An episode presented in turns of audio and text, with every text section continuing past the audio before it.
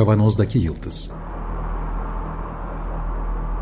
Hazırlayan ve sunanlar İsmail Başöz, Haluk Levent ve Fethiye Erbil.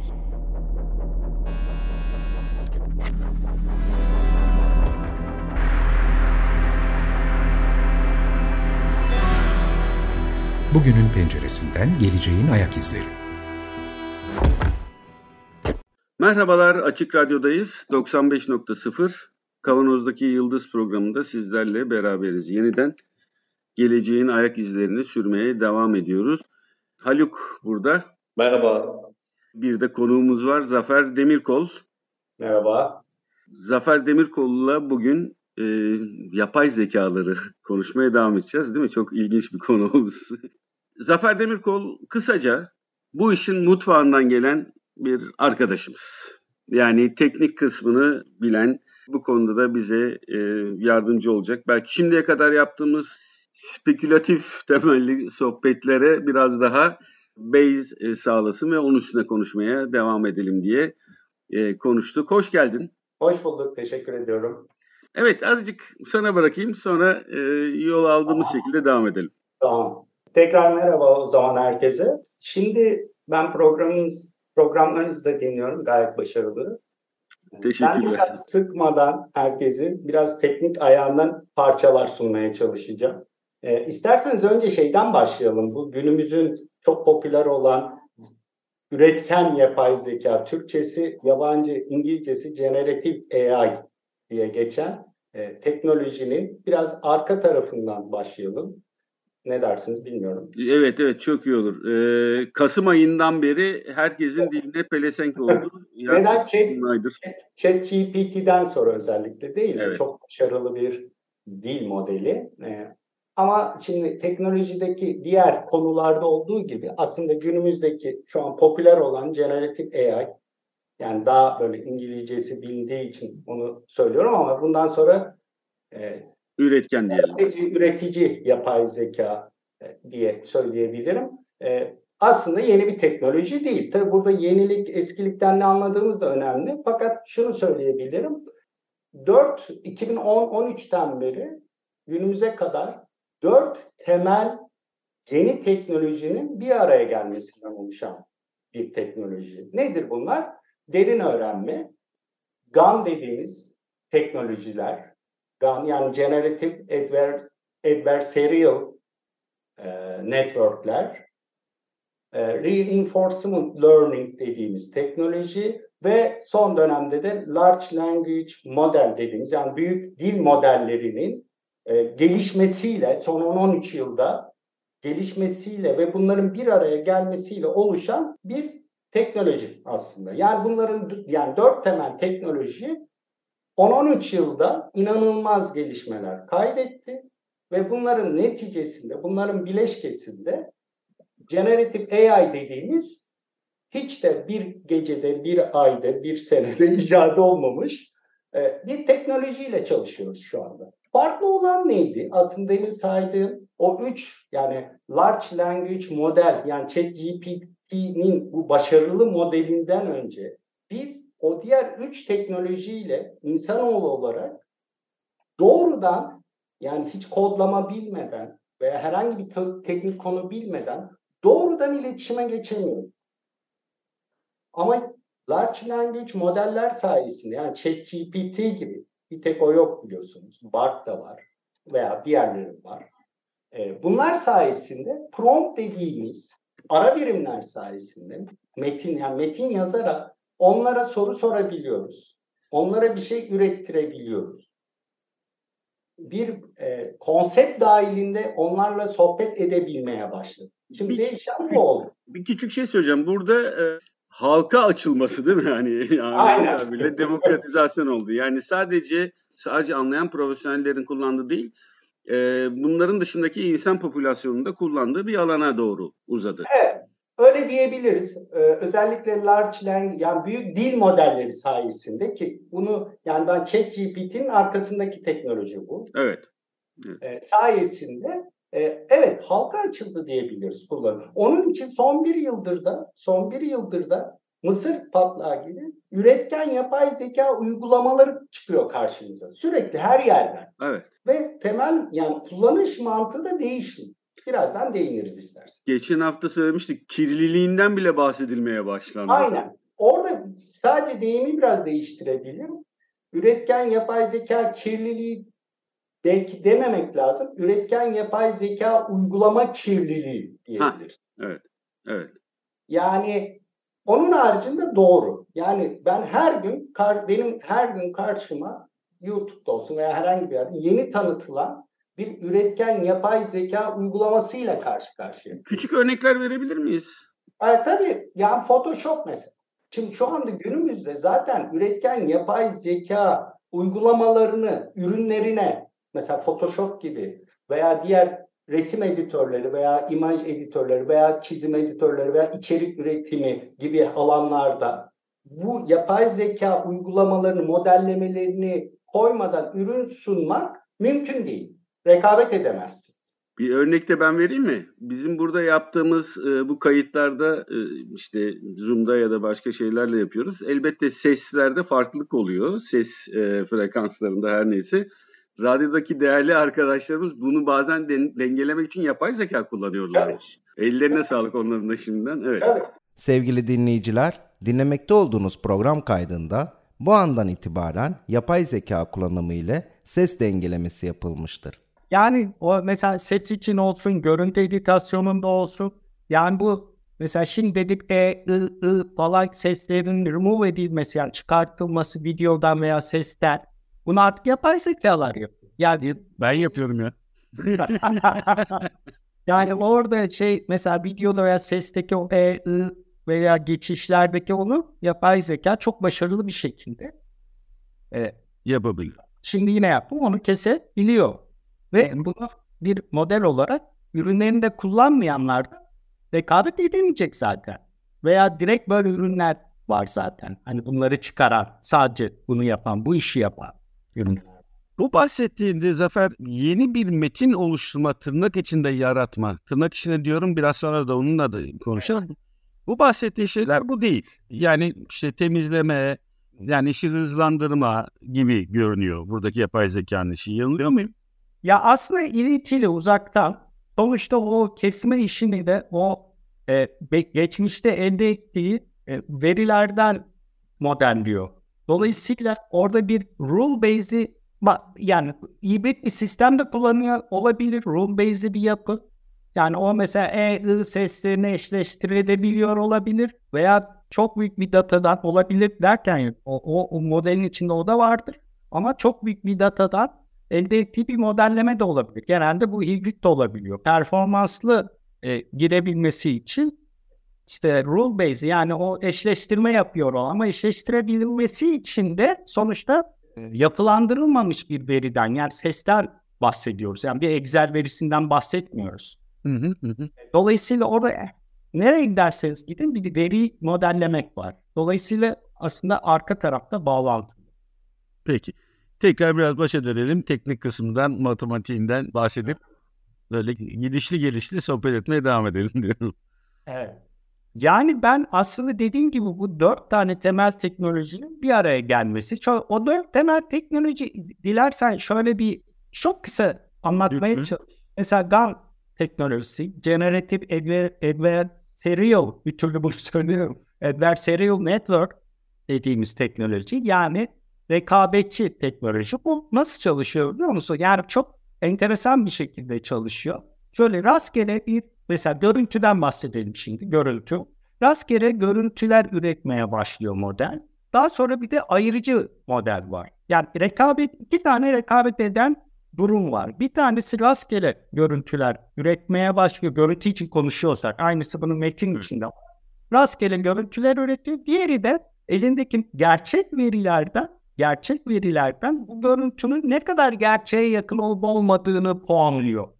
Ve onun modelin bir müddet sonra işte bu çok uzak gerçeğe, bu biraz daha yakın, bu biraz daha, bu, bu çok yakın değil. Yani bu bir rekabetçi de lafı buradan geliyor. Bir müddet sonra gerçeğe çok yakın bir görüntü mesela elde etmeye başlıyorsun. Şimdi GAN işte bu günümüz üretken yapay zekasını altyapı teknolojilerinden biri. Aslında GAN da arka tarafta derin öğrenmeyi kullanıyor bütün bu işleri yaparken. Onun detaylarına girmeyeceğim şimdi.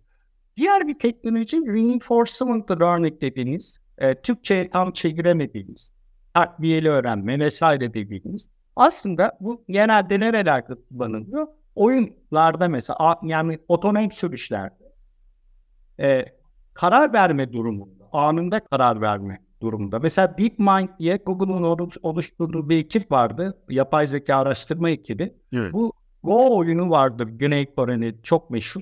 Oradaki bir master'ı yani dünya master'ın e, Go oyunun master diyorlar onlar. Bu reinforcement learning ile yenebildi. 5 oyundan 4 günü alabildi. AlphaGo. AlphaGo evet. AlphaGo'yla bravo. Yani e, bu bu modelle çalışmış. Şimdi o anda karar verebilme, bakın üretken olabilme, bakın reinforcement, GAN, derin öğrenme zaten bunların en altında yatan şey ve son olarak da large language modelleme yani büyük dil modellemeleri. Dolayısıyla büyük dil modellemeleri de şunu yapıyor. Çok aşırı büyük data veri teksten yani etin verisinden ki bu aşırı veri dedim 10 üzeri e, şey 540 milyar parametre var mesela. Dil modeli de ChatGPT'de söylenen yani yanlış hatırlamıyorsam bir bakman lazım ama 178 175 milyar parametre var. Algoritma için mi? Da, veri var. Yok yok algoritma içinde 170 parametre dediğim şey yani veri düşürebilirsin. Yani, veri grupları mı diyebiliriz ya da yani. yani kelime. Ha ha ha. Anladım. Gibi yani teknik detayına da girmek istemiyorum. 175 tamam. Milyar parametre iyi eğitilerek oluşturulan bir model. Yani sen ben yapamayız. Yani herhangi bir şirket yapamaz. Çok büyük bir güç gerekiyor arkasında. Yani o da neyi anlıyor? Bizim konuşmamızı e, demin söylediğim bahsettiğim var ya yani tahmin ediyor. Bir sonrakini tahmin ediyor dediğim var ya. Böyle kolayca tahmin etmiyor. Yeri gelirse onu da konuşuruz. Öyle hani klasik istatistiki tahminler değil onlar. Evet doğru, mantık olarak doğru. Bir sonraki kelimeyi mantık demeyeyim, teknik olarak doğru ama o tahmin öyle bizim bildiğimiz yani Bayesian bilmem ne tahminler değil yani. Çok farklı bir metodoloji var arkasında yani e, en önemlisi bir data var yani. Bir modelleme var. Yani bu dördü bir araya geldiğinde e, aslında günümüz üretken yapay zekasından bahsediyor oluyoruz. Bir de şunu da bir düzeltmek gerekiyor. Sadece biz hani veri yani ChatGPT gibi chat yapmıyoruz. Mesela görsel veri ChatGPT'de o yok şu anda ücretsiz sürümünde. Ücretli de bazı pluginlerle var. Bir görsel verip ve o görsele uygun başka bir görsel de türettirebiliyoruz. Değil mi? Evet. ses veriyoruz. O sesi benzer veya ses tanımlıyor. Yani sadece girdi olarak metin değil. Görsel verebiliyoruz, ses verebiliyoruz, video verebiliyoruz. Video da video türettirebiliyoruz biz bu programlardan birinde uzunca hatta birkaçında şeyden bahsetmiştik. Fake ürünlerden, e, deep fake ürünlerden sadece e, görsel değil, deep fake video değil, deep fake ses kaynağı e, oluşturmak. Hatta herhalde iki hafta önceydi galiba bir haber yayıldı. Cumhurbaşkanının sesini taklit ederek dolandıran bir insandan bahsedildi iki hafta önce. Klonlama, ses klonlama teknolojisi. Evet. E, yani bunlar da yapılan. Bir miktar farklı, deepfake biraz daha farklı. Tabii klonlama da deepfake'in. Hadi onu da öğrenelim. E, şöyle yani klonlama da deepfake'in içinde. Yani sana ait olmayan e, ifadeleri başka birisinin sesiyle yani bir sesin farklı ifadelerle türe yani sen söylemiyorsun o sesi. Yani ses sana ait ama kelimeleri sen o cümleleri sen kurmuyorsun. Evet bu deepfake. Ama teknik olarak buna klon ses klonlama deniyor. Evet bu da bir deepfake aslında. E, onun haricinde yepyeni hiç olmayan sesler yaratmak var mesela. Bu da bir yani hiç var olmayan bir ses de yaratmak var. Bu da dip veya kendi içinde alanlara da ayrılıyor. Yani İsmail sesini alıp bunu kullanırsa klonlama diye tanımladığımız gruba giriyor. Ama e, var olmayan bir e, insana ait ya da bir bir şeye ait bir sesi çıkarırsa bu ayrı bir gruba giriyor. Klonlama değil. Evet. Pratikteki şeylere çekmeye çalışıyorum ben böyle sık. Ama insanların teknik kısmını fazla söyledim ama şu dört Yo, önemli değil. Yani çok da tekniğine girmemeye çalıştım ama yani bu dört yani şunu bilmekte fayda var. Dört temel teknoloji günü yani hiçbir şey bir gecede olmuyor. Tabii görece yakın bir zaman süreci. 10-13 yıl bir teknoloji için oldukça yani kısa mı uzun mu onu da karar vermek zor. Ama bütün bütün bunlar 10-13 yılda. E, ondan önceki tabii bu son 10-13 yılda ondan önceki 100 yılın birikimiyle oluşan bir şey.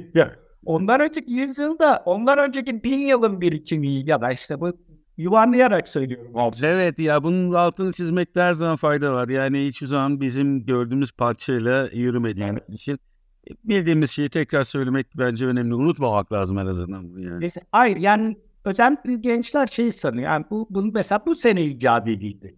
Böyle bir şey. Yepyeni bir şey var sanıyor. Yeni bir şey yok ortada. Yani üstüne konulmuş. E, konulmuş. Evet. O kadar. Yeni bir versiyon var. Öyle. Evet. Ukalalık yapalım ama e, üstüne konulacak bir şey olmasa koyamayız. Yani üstüne evet. konulacak şeyler zaman içerisinde zaten oluşmuş, gelişmiş durumda. Aynen. Aynen. Yani ben teknik kısmını böyle toparlayayım biraz dedik. Evet. Geçelim istiyorum. Tamam. Sorayım mı var mı aklında bir şey? Yok konu açıldıkça konuşuyor. Peki o zaman ben söylüyorum. Ee, sen de olan sohbetlerimizde şunu söyledin. Bir yaratıcılıktan bahsediyoruz. İşte generatif aslında üretken diye çevirmek lazım. Ama işte böyle bir şeyleri yarat, yeni yapay zekaların bir şeyler yarattığını, bir şeyler söylediğini ifade eden insanlar var. Buradaki yaratıcılığı biraz konuşalım seninle. Evet. Mümkün mü bu?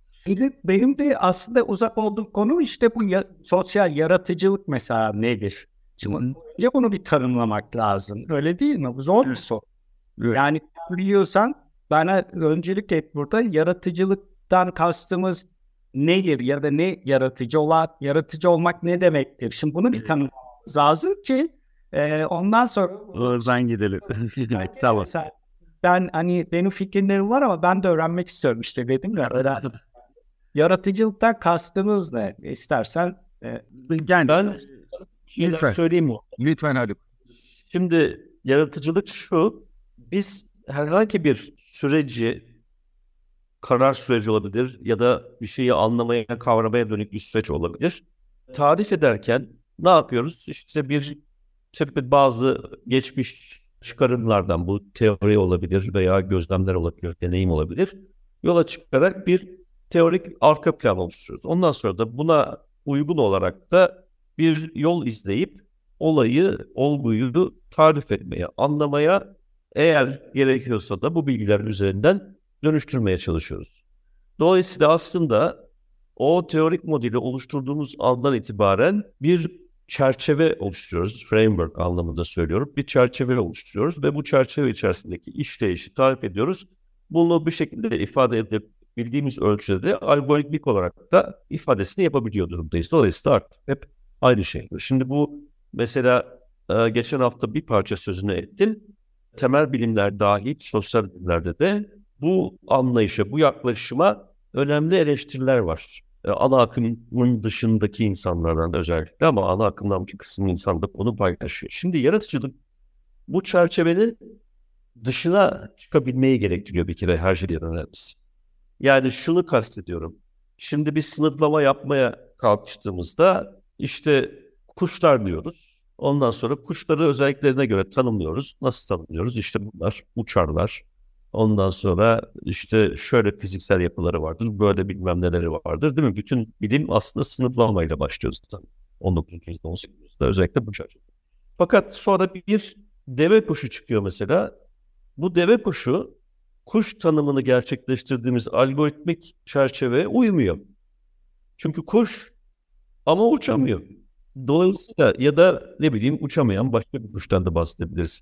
Dolayısıyla bu tür genel tarife, akışa uygun olmayan olguları değerlendirebileceğimiz aşamaya geldiğimizde yaratıcılıktan bahsedebiliriz. Yani biz anlamak için bir çerçeve oluşturuyoruz.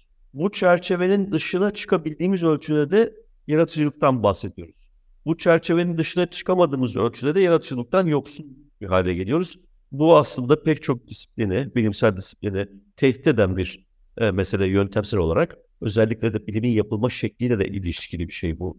Hem üniversite hayatta hem üniversite dışında e, performans kriterleri şunlar bunlar falan böyle bir acelecilik olunca bu acelecilik aslında e, o çerçeve içerisinde kalmayı makbul kılıyor. Çünkü çerçeve içerisinde kalırsan işte ne bileyim ben e, yüksek performans elde edebilecek yayınları elde yapman mümkün olabiliyor.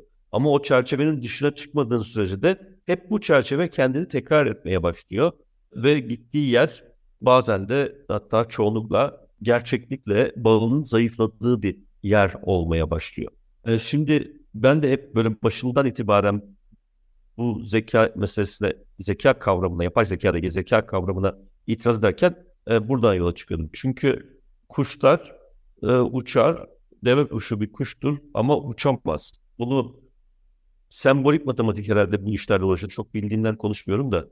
E, sembolik matematikte bu işin çözümü ya da başka bir şekilde bu işin çözümünü e, gerçekleştirmek mümkün olmadığı sürece algoritmik olarak ifade edebilmek mümkün olmayacak. Algoritmik olarak ifade edemediğimiz sürece de işte bu e, yapay zekanın şunun bunun yaratıcı bir faaliyetten e, ya da o çerçevede yaratıcı bir faaliyet, yani yapay zeka çerçevesinde yapılır yaratıcı bir faaliyetten e, söz etmemiz mümkün olmayacak. Bu birinci şey. İkincisi bağlam. Yaratıcılık deyince sanat tabii ki çok ön plana çıkmak durumunda.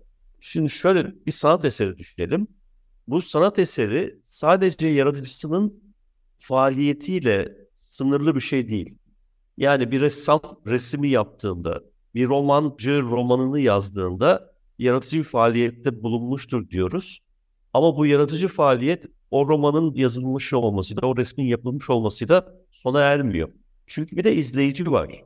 Yani o bağlamı oluşturan, o bağlamdaki değişikliği sürekli takip edebilen izleyici var. Çünkü ben Tolstoy'un Diriliş romanına baktığımda işte 19. yüzyılda Rusya'nın kırsal bölgesinde özellikle köylük alanlarındaki yoksulluğu, şunu bunu falan çok canlı tariflerle görebiliyorum. Ama oradan insanlık durumuna dair bir şeyler de çıkartabiliyorum. Ee, ve benim gibi başkaları da herkes yani e, o romanı okudukça bir şeyler, farklı şeyler, farklılaşan şeyler de çıkar, çıkarımlarda da e, bulunuyor. Dolayısıyla bizim o yaratıcılığın nesnesi durumundaki olgu canlılığını koruyor. Canlılığını korumamasının nedeni onu sarıp sarmalayan e, aktörlerin bu yaratıcı faaliyetin sürgit devam etmesini e, sağlamasından da kaynaklanıyor. Oysa Tolstoy mesela o romanı yazarken Hristiyanlık propagandası yapmak için yazmış.